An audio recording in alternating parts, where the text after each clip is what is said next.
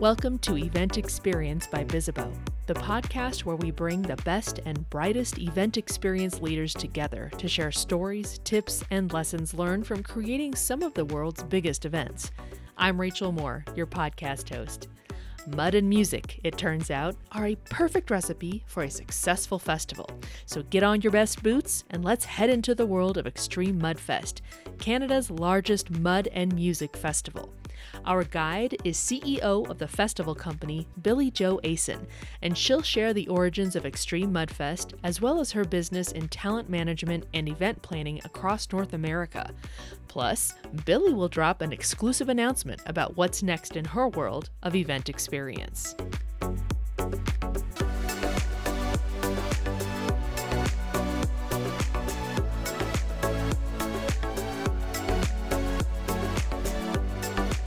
Across microphones from me today for this episode of Event Experience, speaking with someone who has over 13 years, probably more if we want to dig into it, in events. We're talking catering, communication, production, and of course, the thing we're going to primarily focus on today is her role for the past 10 years as Chief Executive Officer of the Festival Company. Today, I am pleased to welcome as our guest on Event Experience, Billie Jo Aasen. Billy Joe, thank you so much for joining us on the podcast. I gave a really brief introduction. Anyone glancing at your LinkedIn profile could see the same thing I saw. But tell us a little bit more. What does it mean to be the chief executive officer of the festival company, and kind of what is your world like?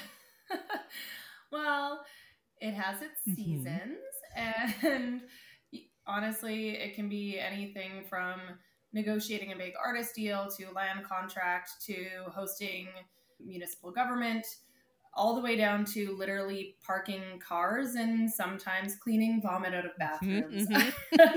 I think in order to, in any business, really, if you really want to thrive in it, I think you have to know every single position, and that's what makes you a strong leader. You understand what everybody's position is, and I have this mantra that I'll never ask someone to do something I wouldn't yeah. do myself so yeah, it, it, changes day in and day nice. out. Well, let's dig into it. And I thank you for being so real. We always think about events from all the aspects. And of course, yeah, even janitorial, you know, stuff happens. So appreciate that realism there. We love it. I'm going to get into some get to know you questions. Hopefully, these will be pretty easy. So, this first one I'm excited to hear. What are your go to event day shoes? What shoes do you wear? I have a pair of steel toe steel toed Merrells that I've worn for a long time. Actually, sadly, in 2022, my pair that I'd had for years was stolen. Um, so I had to buy a new pair, but I wear one pair and they're covered nice. in mud. Is there anything that you're listening to, reading, or watching right now that you can't put down? And it doesn't have to be event related. About a month and a half ago, really, I'm a nerd for self help and for, you know, podcasts like the Diary of a CEO and things like that. I'm very much a growth mindset mm-hmm. person. My husband calls them my gurus. And so I started about a month and a half ago. I wanted to see if I could make a big change. I read this book called The 5 a.m. Club. And I wanted to see if I could potentially do it. The other thing is, I have two year old twins, so I don't have time. I literally, they wake me up. I'm getting into the office and then when i'm done it's everything with them till bedtime and then i just die on the couch. And so i wanted to see how i could better utilize my time. And so i went and i bought a walking treadmill called just mm-hmm. to do. It was 375 bucks on amazon. And i wanted to be able to really spend the time on like my podcasts that i like and listening to other people's journeys. But i always found like if i'd put it on then i was always distracted and you know, not listening. And so I've started, I'm not at 5 a.m. yet. As of today, I started at 5:30. I get up, I have a cup of coffee, I journal for 15 minutes, and then I jump on my walking treadmill and I watch my video podcast. And I'm obsessed and I love it. Diary of a CEO, so good, so many people. And then at nighttime, instead of just falling on the couch, I've been putting on like the crackling fireplace mm-hmm. thing having a cup of tea, and I'm reading a book called Traction that was given to me probably five or six years ago from a guy actually at Mudfest who said it changed his hmm. business. And I've been following it step by step. And I have to say that, like, these small little, like, habitual changes have changed a lot of things for me. It's been a huge. That's amazing. Oh, excellent advice. I love asking our guests that because sometimes you might give them the thing that, ooh, I need to try that. And that's the thing I'm going to get into. Is there a particular social post or a piece of media or a hot take about events that you found interesting lately? There are a lot. One that I'll, you know, talk about a little bit, which I find very interesting. There's a lot around right now festivals. I can't remember who had put it out, but it was more focused on Australia about, you know, five festivals within a week went under. Yet there are another group of festivals that were having mm-hmm. record years. And that came at the same time as a lot of the heat that Coachella got yeah. this year for their yeah. lineup because they announced it so late and who the lineup was and so on and so forth and obviously coachella's done a wonderful job. That's why they are coachella.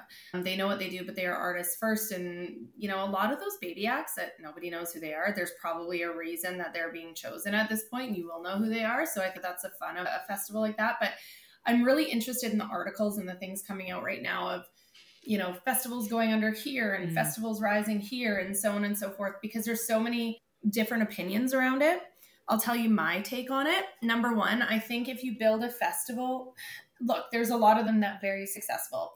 If you are an independent company or promoter without massive financial backing, and you're trying to build a festival that is headliner dependent, not experiential dependent, you could be mm. screwed because at any point one of the big dogs will come around and they will put a festival in your backyard or they will have a tour or something that you can't touch because they've blocked the market and now you're stuck mm. because you literally can't get the artists and that's nothing against the big companies right. at all that's their job but it is one of those things that i think that smaller companies really have to consider because when you're an agent a manager and you're looking at a one-off festival over mm-hmm. here with joe or you're looking at Live Nation is going to give me X amount of dates across the board.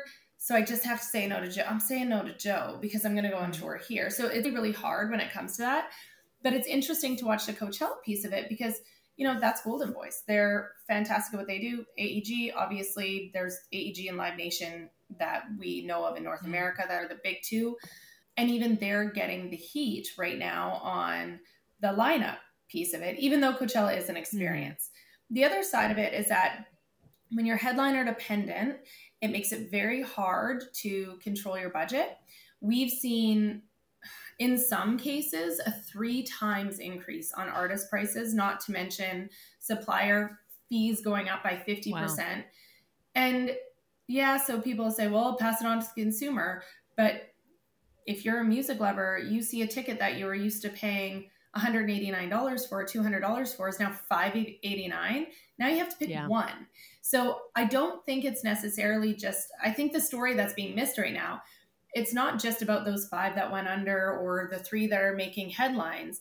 I think the story or the larger conversation is what are we doing to our entire music ecosystem right now with this inflation, with the rise of prices? Because you're killing out the little mm. guys and when you're doing that, you're making it not accessible to other people and you're creating bigger contests because supply and demand at the end of the day. That so it's an interesting thing. It'll be interesting to see where the festival world that goes. Is. Talk to us a little bit then about the festivals you put on. And I think today we're going to zero in on one in particular, which just the name of it Uh, you know, you're like, I think it would have a visceral reaction for anyone first hearing it. Tell us about the Extreme Mudfest Festival because I think we all need to know a little bit more. Obviously, we assume there's mud involved, but what else is there?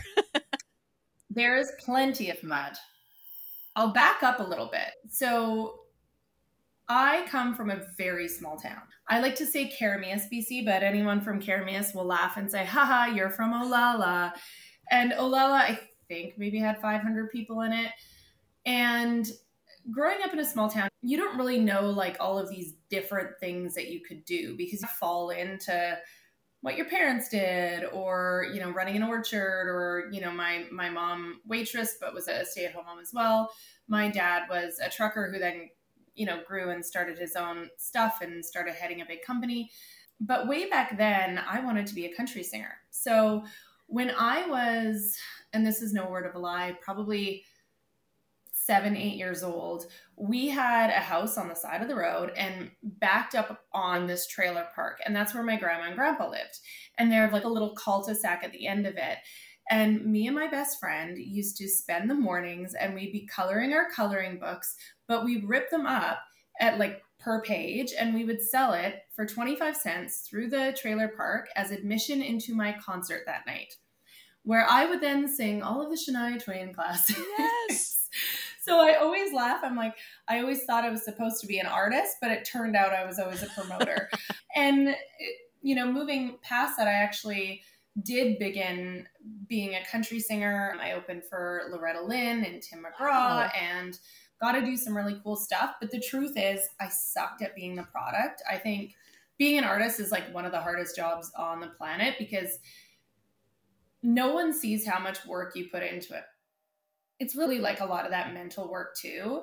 It's honing in on your craft, but it's the writing. It's like putting your whole heart out on the line and putting your face all over it and then having everybody be able yeah. to judge it and not thinking of you as a human, just thinking of you as a product, which you know, now fast forward, I also have a management company, and sometimes we have those conversations. You know, this isn't about you, it's about the product that you've produced. But at the end of the day, you're still mm-hmm. human.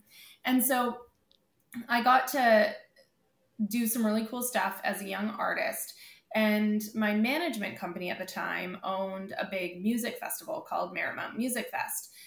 And so I really got to learn a lot around the live space from festivals to touring PACs and things like that. And the big thing was is I think that I really just loved the business of it. Like I loved the challenge of kind of making the impossible possible. And I also, my mom was really big in, in hosting when it came to Thanksgiving and Christmas and all those things. So I think I'm a natural host too. I always love to host people. I love to throw house parties. I still do. And so over time, it naturally became a thing where festivals made sense because you're inviting people into your dreams, into your house, and you're saying, let me host you. And so, a little bit fast forward, I was cutting a record and I was introduced to a little show site in Bellingham, Washington, which is in the US. And I call it my most expensive education. and I went in and I just I didn't know anything, which I think is what maybe made it all work. I think if you don't know what you don't know, you can't fear the things you don't know yeah. on the other end. And so I was working my butt off, but funnily enough, one of the biggest things I didn't know is I didn't know I needed a US visa to work in the mm. States.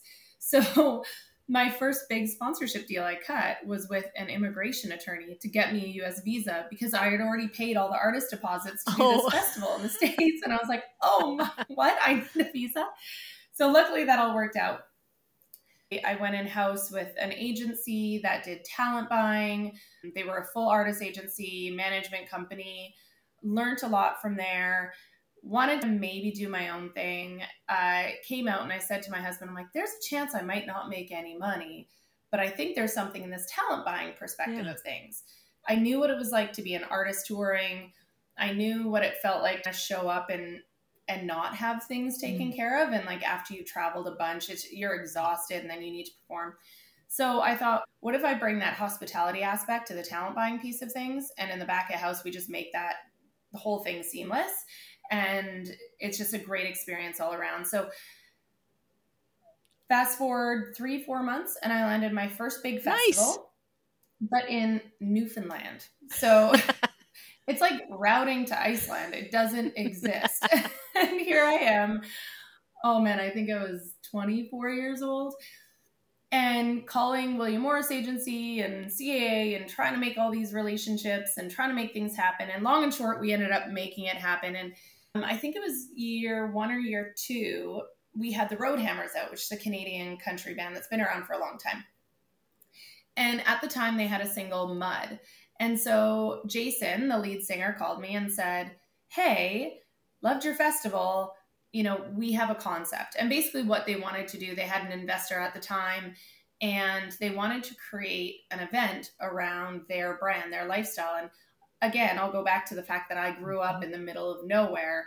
So our pastimes were quadding and dirt biking and, you know, we'd sit around a fire and hang out. There was nothing fancy, but it was yeah. perfect. It was like this cool family feel. And so one of the artists was from Bonnyville, Alberta, Clayton Bellamy. And there was a race there, a demolition derby, mud bog type of thing that you see in a lot of rural markets across Canada. And so we went and we made a deal with that promoter who's now our race director, Rick Redcliffe, and basically family mm-hmm. at this point.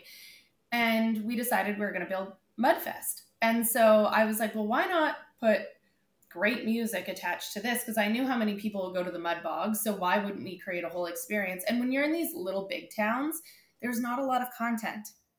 It's not like someone can go down to Rogers Arena or BC Place Stadium and see a big yeah. show every other week. It doesn't exist. You have to travel hours to go and see that. So to plop that into a, a small town, I thought was really cool. And so we did. We ran the first year. I was hired on as a producer.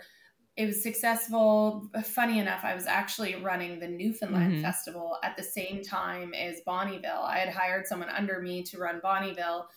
And so Newfoundland is four and a half hours ahead of us. So as soon as our stage shut down there, I was on calls with everyone on the ground wow. in Bonnyville, seeing how that was going.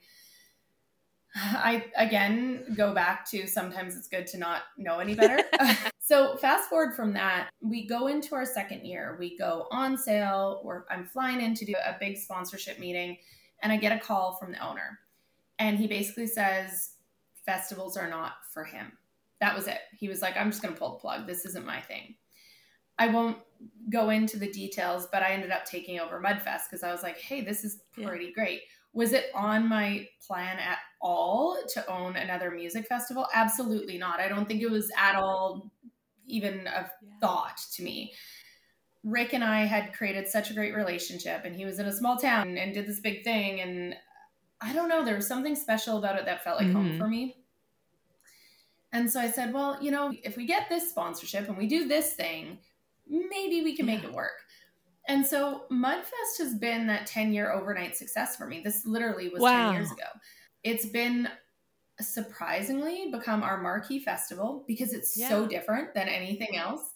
But I've always had to work it off the side of my desk because festivals, full transparency, take a long time to make mm. money at. They take a long time to not lose money at, let alone make money. So, you know, when you're in a situation like that, you obviously are doing your other pieces and trying to make it all work. And we're a small company. It's not like we had the money to go and do huge right. headliners and, and everything else. And that's not really what Mudfest is about, anyways. So that's how we ended up owning Mudfest. And now we're Canada's largest mud and music wow. festival. And so you may be asking, or your listeners may be like, well, what is this? Like a tough mudder with music? Absolutely not. It's extreme motorsports uh, concerts. Now we also have extreme bull riding. We have a 40 team softball tournament. We have a mud run for charity. We have Barbie Jeep racing. You name it, we do it. It's any cool, off the cuff, redneck thing I can think of that would be so much fun when you've had a couple beers. We throw into the festival and just see. If I love it. As someone who grew up a little bit in Georgia, I and I have family like you know who love all that stuff too. I'm all like, okay, I need to find out when the next one is because this sounds amazing. Do you have the tenth one coming up this year? did you just do it, or when do you typically hold it? We just did nice. our tenth one, and you know, again, things have their natural progression like any company yeah. does. So the first year that Mudfest ran, we were Friday, Saturday. Then we started the following year, Sunday. So if you can't return like open alcohol, so for example, if you have a 24 pack mm-hmm. of beer, whatever's left over, you can't return it. Well, I don't live in Bonnyville, so what are we going to do with it? So everyone that was breaking down the show site and stuff on Sundays, or people that kind of became regulars, so on and so forth, we started just hanging out and having drinks on Sundays. Well, fast forward, that ended up becoming the Sunday blowout party. so it's a funny thing that at one point Billie's going to open the bar and it's literally because I have to get rid of the dead stock anyway. So it's like a ding ding, you're the last surviving. You get awesome. free beer. And so we did that and then we started realizing that people were lining up on like Thursday night. And I remember this one year, and I can't remember, I think it was 2016 or 2017. And I'd gotten a call from the city, and they were like, Billie, you have to move these cars off the road. And I'm like, what are you talking about? And I go, out, and there's this massive lineup, and people are like camping on the street, wanting to come in. And I wasn't ready to open box office. Like, we just weren't ready at all. So we ended up deciding to open early on Thursdays for early camping. And then we're like, well, everyone's here. So why don't we do a Thursday night kickoff party? Well, then people started lining up on Wednesdays. And so fast forward to 10 years later, we literally are open Wednesday, Thursday, Friday, Saturday, and Sunday. We'll be right back with more event experience after the break. Behind every great organizer is software that makes managing the small stuff easy so you can focus on crafting events that matter. From seamless registration and on site solutions like the BizzaBox to powerful dashboards and the Click Smart Badge, Bizzabo's event experience operating system is your all in one solution to planning conferences that captivate and experiences that elevate. Visit bizzabo.com, that's B I Z Z A B O.com, to learn more.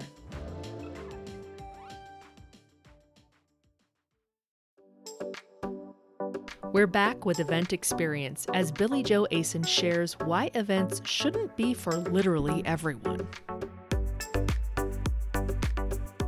What's interesting about this is how you're obviously generating something people want to the point where you have to keep expanding it to accommodate the demand. I think so many of our listeners, you know, they're de- designing experiences.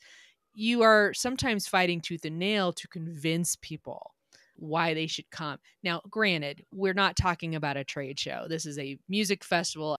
Yeah, but I will also say it's not for mm. everyone. You know, like some people might be like, I don't want to sit around and watch huge trucks flip over buses and recovery time. And I don't like the mud on my shoes. And I want, you know, fancier porta potties. And I want this. That's just not what Mudfest yeah. is. And I think, you know, and we have our events that are that, that are like all the way up the white glove, full experience. But I think it doesn't matter what kind of event you're doing, whether you're doing a trade show, a conference, an arts festival, a big music festival, it doesn't matter. You really need to hone in on who your clientele mm-hmm. is. If you're something for everyone, you're nothing to everyone. And so, that being said, I contradict myself because I always say, oh, well, Mudfest has something for everyone. It has something for everyone that has the psychographic that right. we do which is affordability. So, you know, a full weekend pass at a general admission for the entire thing is like 129 wow. bucks. Kids 12 and under are completely free and always will be. We have a non negotiable in our company that kids should always be able to access music for free, and that should never be the barrier for That's their, cool. you know, minds to grow in that space. So it's an interesting thing because yes, we have the demand to keep growing, but then the more you grow, the more expensive. It's this teeter totter, mm-hmm. right? That you just keep going with. And I think because we are a smaller company, we're able to just pivot as we go along and try things. And not everything works. And look, we still do a ton of marketing. I want everyone to show up to our show for sure. I want new exposure and new people into this culture that we've created. There's years that we mm. lose people. We had torrential downpour last year it was the most rain Alberta had seen in over four years. And we had people writing in basically for lack of a better summary saying why couldn't you control the rain? Oh dear. Well if i could i wouldn't need to charge you admission right? Totally. Or people saying you should have brought in a gravel truck to cover up all the mud. And it's like where am i going to get a truck full of gravel and who's going to pay mm-hmm. for it? So it, it's those things where i think every festival producer and every event producer goes yeah. through it. So it's just an ebb and flow, but I think you let the market dictate where you're yeah. going to go next. Well, and with that too, so you're talking about obviously unexpected things happen. You have some low years, high years. When you think about this 10 year one that you just did, do you what are your goals? You know, how many people are you aiming for to say we'd love this many to attend and like how's that grown over the years too? I've never had an attendance goal if that makes sense. I've had a financial goal, and usually it's please break even. I will say something really cool happened this year. So, obviously, we all experienced COVID. In Canada, we were shut down for a long mm-hmm. time. During that time, I actually went through IVF and I had twin daughters who were born prematurely, and we were in the NICU for four and a half months, multiple surgeries first year, everything. So, going back in, like after having two years off of not being able to do what I'll call big festivals, and we can dive in later about some cool stuff that we did over yeah. COVID, and that was adaptive and fun. But going back in, it was like starting a new festival all over again. And it was dusting off those cobwebs of, oh my God. And Mudfest, the hours are ridiculous. We open our gates at nine and we don't shut down until three in the morning. So by the time you cash out and get out, it's after four in the morning, and I have to be back on site by seven thirty in the morning. So a lot of stuff is happening. So in 2022, we actually moved locations. We went to Cold Lake. They have a wonderful agricultural society there the grounds are a little different. They're not as big as what we were mm-hmm. used to, but we've been building as we go along. But the funny thing is, I think for the Ag Society, it was the first year that they had ever given anyone the keys to the entire building because someone would only yeah. rent the hall or rent the arena where we did all of it. But there was one set of keys. So I had to lock the building up and then open for catering oh. in the morning. So I was sleeping, not even a word of a lie, maybe an hour and a half every night. I was coming off of my own personal trauma of twins in the NICU and multiple surgeries, and it almost killed me coming out of it. I was like, I'm, I don't think I'm ever going right. to do this again. What am I thinking? Of course, we all know that's just called burnout. So I was completely burnt out, shut off my phone. I didn't know what I was going to do. And then took some time off and found myself coming back. Wouldn't it be cool if we did this mm. at Mudfest? And what about this? And the funny thing is, my husband calls it Extreme Stress Fest. which is fair. And when I said to him, I don't think I want to do it anymore, he said to me, I think you need to sleep because you're not shutting down Mudfest. And I was like, weird because you are the one that always says I'm so stressed, but now you're telling me to keep it. So after having some sleep and rethinking and restructuring some deals and looking at the team and elevating some people and local teams and the Ag Society partnered with us on some stuff then I was able to say, okay, you know what? Mudfest deserves my mm. full attention. This is something that I've been doing off the side of my desk, not because I wanted to, it's because it's finance, right. it's money, right? And so I was like, nope, I'm going to really put my head down. And I've got a wonderful right hand in Cold Lake, Chelsea. And we just went after everything. We added extreme bull riding mm-hmm. this year, which the Ag Society brought to us. And I was like, that's a great idea. That was packed out. And for the first time, I turned around and I was like, oh my God, we're a real yeah. festival. like, we needed to bring in cops from Edmonton and St. Paul and all over. And it was that aha moment of, okay, what are our next goals? Mm. And like you said, it's not really on attendance. We're pretty landlocked where we are, and we were sold out of everything. So that's going to always be a tricky thing as we expand. But it was more so what is the future vision of Mudfest? Because at the end of the day, when you're building a company, when you're doing any of it, you have to figure yeah. out why, right? And especially in the events business, doesn't matter what kind of events you're in, it's high risk, it's hard, it's exhausting, it's putting everything on the table, or your chips are in. And so I realized what I really want is I want to be the brand that breaks motorsports to a national and global wow. scale. And I'm not talking motorsports that everybody knows about, which is, you know, right. motocross and F1 and things like that. I'm talking like the mega trucks, the rock crawlers, the all of because there's so many people that love to do it. And it's this cool like underground mm-hmm. thing. The other thing that I really want to be known for is the festival that makes everyone feel like they're going home again. And because for me, when I step on that site, and specifically this year, the community that we've built of racers who've paid to come race or attendees who pay every single year, but they show up early to help, or they end up parking cars with us or helping us with the loader when people are stuck. And it's this huge community effort.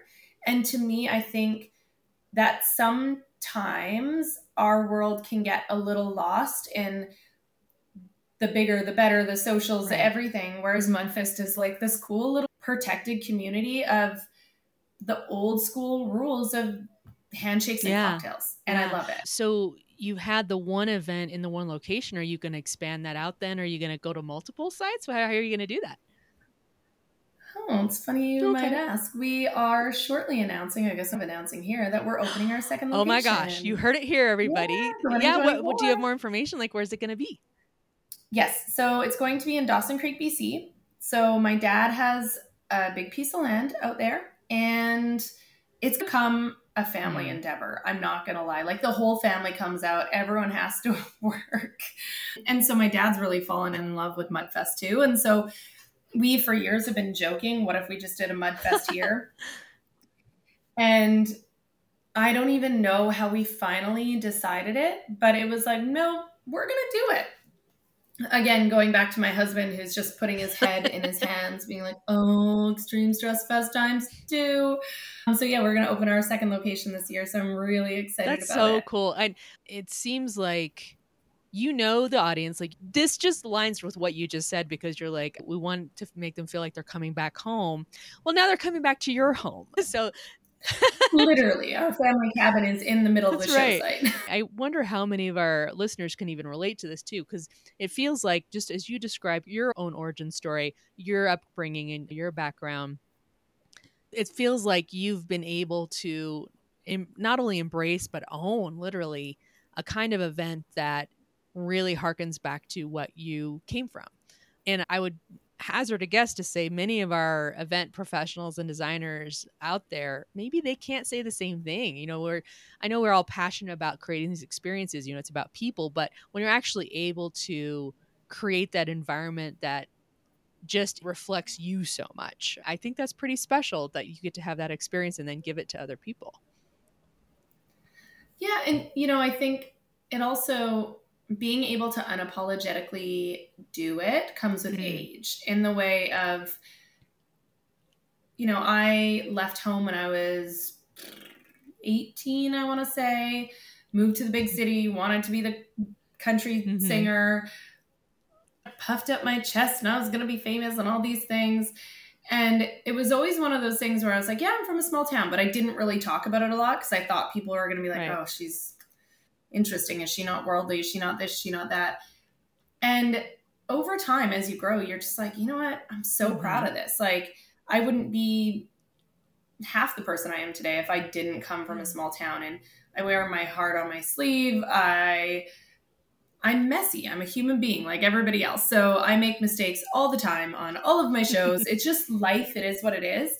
But I've come to embrace that. And the magic of Mudfest is literally the fact that I think just through the process of Mudfest, I've found myself mm. again, which I think is a beautiful thing to find yourself in your yeah. own event. Absolutely. Like you said, everybody comes from their own background, they're unique in their own way. There's no one that's exactly like anybody else. So why couldn't, you know, the art of the possible, right? Make something happen like Mudfest where it's like, yeah, it's a manifestation of everything. All the roads led here, right? And and brought you to that place. But it's really a cool story. I thank you so much for sharing that too, because it's just it's neat to hear how you personally arrived here, but also how Mudfest came about, and now the two of you are inseparable.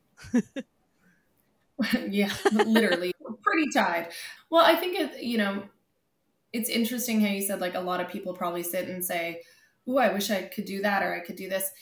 if you're going to invest into anything, you better mm-hmm. know it. I'm not going to go and invest into a hardware store because I have no idea what I would be doing. If you're going to invest in something in an event or in a brand and you want it to be successful, you better know how to speak to those people and understand it because they'll know if you're faking it.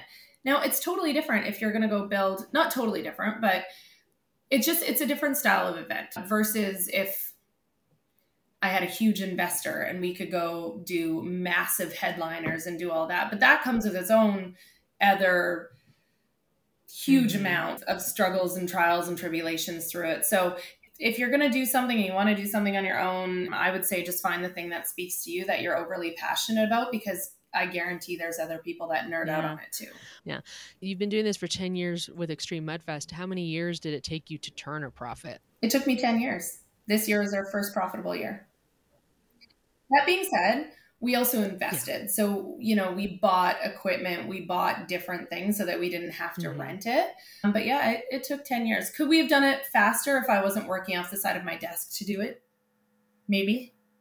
But, or if we went and got much bigger talent and so on and so forth. But I understood what the delta on that could look like and I wasn't willing to take that mm. kind of risk. We took the time to grow into ourselves to be where we were supposed to be and I always say that to people like don't be afraid to grow into yourself. You don't have to turn around and have the biggest baddest loudest festival in the world. At the end of the day, you're in the hospitality business. It's asses and seats, beers and hands, and smiles on faces.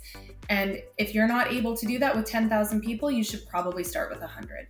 I've got the easiest question of all Where can our listeners find and follow you online? Oh, Instagram is at Billie Jo Aasen. Not easy to spell. So Billy, I E J O, and then Aasen, A A S E N. Uh, that's my Insta handle my TikTok, my Facebook, and LinkedIn.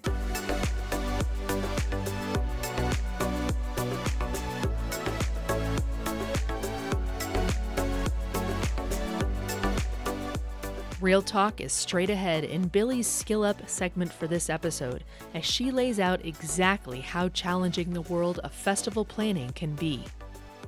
Be prepared to lose and be prepared to have this shit kicked out of you. And I'm sorry for swearing, but there's no other words for it. You know, someone once said, and it was a panel years and years ago when I first started out, and they said, go and take a million dollars and set it on fire. If that feels good to you, do it again and open a festival. it's like that. Like it's a passion business. Now, yes, of course, there are big rewards at the end if you can stick it out, if you can do it, but it's not for the faint of heart. So don't sit there and you know do your budget and make it where you're like oh if i sold all these tickets i make all this money it's a no-brainer. It's not going to happen. You're going to get kicked in the face. And so if you're ready to be kicked in the face quite a few times and you understand that you're going to lose but you can understand that loss as more of an investment than anything then you're probably ready for it. But don't go into it with rose colored glasses because you know, I still I've been producing for a long time and I don't know one show that I've walked into that's ever been flawless and went the way I planned. Not one. Thanks again to Billie Jo Aasen for joining us on Event Experience, and thank you for listening. If you're enjoying the show, we'd love to hear it. Connect with us on social and subscribe, rate, and review us wherever you're listening. Also, don't forget to share the show with your colleagues and friends. You can find transcripts of each episode and key takeaways on bizzabo.com forward slash podcast. On behalf of the team, thank you. We'll gather again soon for a new episode of Event Experience.